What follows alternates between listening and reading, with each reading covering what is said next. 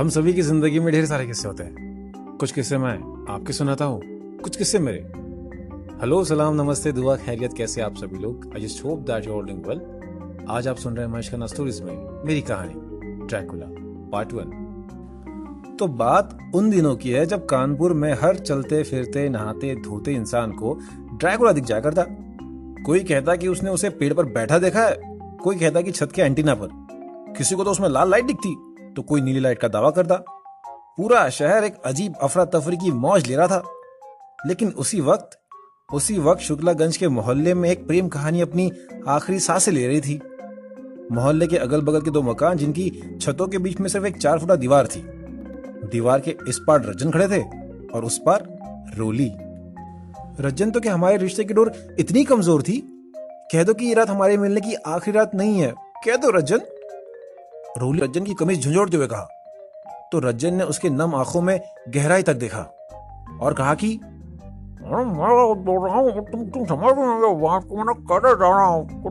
हूँ तो? रोली गुस्से में बोली, एक तो तुम ये गुट्टा थूक कर बात क्या करो? क्या कहते कुछ समझ में नहीं आता मेरे। लो, थूक दिया, बस, ठीक है? खुश? रज्जन बोला, अरे, हम कह रहे हैं कि कोई रास्ता निकाल लेंगे। तुम की अपनी पेल रही हो। अरे हम भी तुमसे प्यार करते हैं। I love you Roli Rajjan की उन तीन लफ्जों से अंधेरी रात में दो मुस्कुराहटे जुगनों की तरह चमक उठी। दोनों याद करने लगे वो अपनी पहली मुलाकात। किस्सा करीब एक साल पहले का था। रज्जन ने नई नई मोबाइल रिपेयरिंग की शॉप खोली थी। रज्जन पेशे का तो मैकेनिक था लेकिन दिल से एकदम समाज सेवक उसने बीड़ा उठा लिया था। बीड़ा उठा लिया था कि कानपुर की किसी भी खूबसूरत लड़की का दुपट्टा रिक्शे के पहिए में फंस नहीं देगा। अरे सुनिए मैडम, दुपट्टा, आपका दुपट्टा नीचे लटक रहा है, उठा लीजिए। अरे मैडम, आपकी साड़ी साड़ी का पल्लू संभालिए, जरा चिपट जाएगा चक्के में। देखिए, मुस्कुरा देती तो कोई लड़की मुँह टेढ़ा करके निकल जाती। लेकिन रज्जन को इससे कोई खास फ़र्क नहीं पड़ता। उसे तो लगता कि अगर वो ना होता तो शहर की सारी खूबसूरत लड़कियाँ रिक्शे के पहिए में फंसकर अभी तक मर चुकी होती। लेकिन एक रोज झकरखट्टी के पास साइकिल से जाते हुए जब उसने रिक्शे में बैठी लड़की से कहा कि, अरे मैडम, दुपट्टा दुपट्टा हटा लीजिए, पहिए में जा रहा है। तो लड़की ने अपने जुल्फों को पीछे हटाकर मुस्कुरा कर देखा। अरे, ये तो रोली थी, रोली शुक्ला, उसके नए पड़ोसी की बेटी। शुक्रिया थैंक यू वेरी मच जिस अदा से उसने ये कहा था, बस तभी से। तभी से वो दोनों नज़रों ने एक रिश्ता सा बना लिया था। घर अगल बगल थे तो कभी छत पर कपड़े सुखाते तो कभी नीचे लंगड़ मामू की दुकान पर सामान खरीदते हुए। मुलाकातें हो ही जाती। वो जमाना फ्री नाइट एसएमएस का था तो बातें भी होने लगी। बातें, मुलाकातें कब प्यार में बदल गई, पता ही नहीं चला। सबकी नज़रों से छुपकर रोली दीवार फान कर रज्जन की छत पर आया थी। और फिर दोनों एसएमएस एसएमएस खेलते। लेकिन मौसम किसी का सगा नहीं होता। गर्मियों ने दस्तक दे दी थी और इसी के साथ रोली की जो दादी थी, जिसे हम सब बड़ी अम्मा कहते हैं, उन्होंने उस शाम कह ही दिया, ए, रोलियो की अम्मा खुद सोवत है एसी में, और हमसे कहती है कि ज़मीन पर लेटो, कमर सीधी रहेगी। गर्मी के मारे बदन में चुन्ने काट रहे हैं। कल से हमारा बिस्तर भी छत पर लगा देना। हम्म रूली और रजन के प्यार की कहानी में फुल स्टॉप तो नहीं, लेकिन कॉमो तो था ही। अब इश्क में ठोकर खाया आदमी सुबह नाश्ते में अंडा ऑमलेट खाना थोड़ी छोड़ता है। एक सुबह रज्जन नीचे वाली लंगड़ मामू की किराना स्टोर पहुँचा। तो देखा कि लुंगी, बनियान पहने लंगड़ मामू अखबार में डूबे हैं और उनका नौकर फजलू चावल की बोरी पर बैठा मोबाइल में लगा हुआ है। जरा दूध और अंडे देना। रज्जन ने कहा, लेकिन बात अनसुनी हो गई। लंगड़ मामू ने अखबार से झाका और कहा कि है पढ़ लो जब पाँच किलो का बात देख रहे हो बेटा हाँ बस यही वाला। इसे तो तुम्हारी उंगलियाँ तोड़ देंगे, जो चटपट चटपट मोबाइल पर चल रही है। अबे किसी इतना बात करते हो हाँ? फजलू हड़बड़ाकर उठ गया और बड़बड़ाता हुआ सामान निकालने लगा। दुकान में नेटवर्क आ रहा है। अब आदमी पुराने मैसेज भी ना पड़े क्या हाँ? लंगड़ भाई अखबार रज्जन की ओर करते हुए बोले, अरे रज्जन ये साला ड्रैकुला फिर कोई कांड कर गया? देखो, नौ बस्ता में तीन लोगों को घायल कर गया ये। ये सब अफवाह है रज्जन ने उबासी लेते हुए कहा। तो बोले, अरे नहीं यार, बैद्यनाथ चौकीदार तो कह रहा था, उसने खुद आँखों देखा है।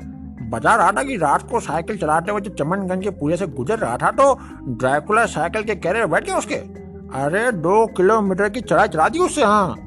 अरे बैद्यनाथ चौकीदार तो है ही एक नंबर का अफवाहबाज। वो तो कुछ भी बकता रहता है। यार, तुम कुछ भी कहो। हमें तो डर लगने लगा है।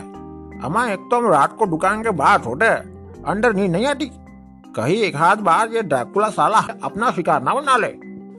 ठीक उसी वक्त रज्जन ठहर गया। चेहरे पर एक शैतानी मुस्कुराहट और दिमाग में एक आइडिया उछलने लगा। तेज कदमों से घर गया और उसने फ़ौरन रॉली को कॉल लगाया। उसे सारा प्लान समझाने लगा। तुम्हारा मतलब है कि ड्रैकुला बनकर तुम दादी को डराओगे, ताकि वो छत पर आना छोड़ दे? हम्म। फिर थोड़ा सोचकर बोली, प्लान तो अच्छा है, पर सोच लो। अगर कभी राज खुल गया तो? मामा बोल रहा हो ना अरे कुछ नहीं होगा। अब बस तुम देखो मेरा कमाल। फ़ोन को किस करके उसने फ़ोन जेब में रख लिया और प्लानिंग शुरू कर दी। रात हुई तो तय प्लान के मुताबिक दादी छत पर पहुँच गई और बिस्तर बिछाकर बड़बड़ाती हुई लेट गई। बताओ, खुद सोवत है एसी में और हमसे कहती है कि ज़मीन पर लेटो, कमर सीधी रहेगी, कम वक्त मारे नहीं तो? हाँ पर खैर, इस हवा के आगे तो एसी की हवा भी फेल है हाँ।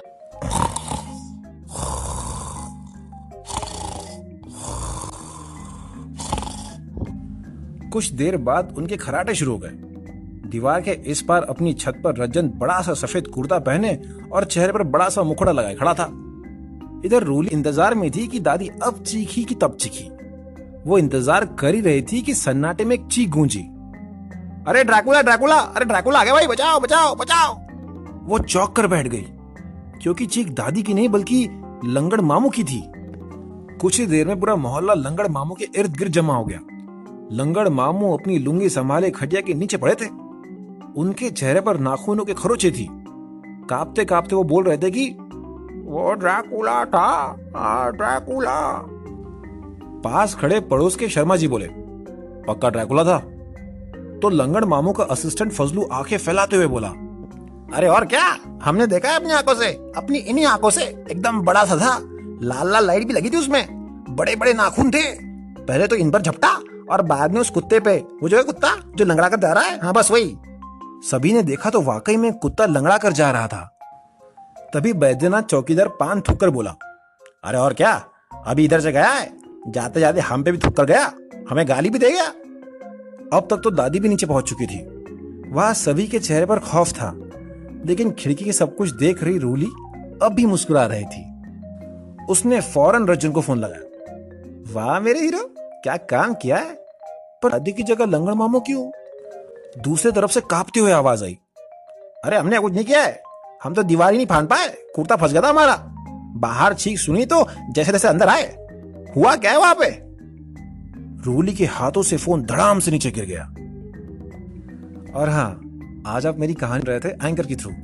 एंकर एक ऐसा ऐप है जिससे आप कभी भी कहीं भी अपना पॉडकास्ट सुनिए बना सकते हैं। तो जाइए एंकर डाउनलोड कीजिए।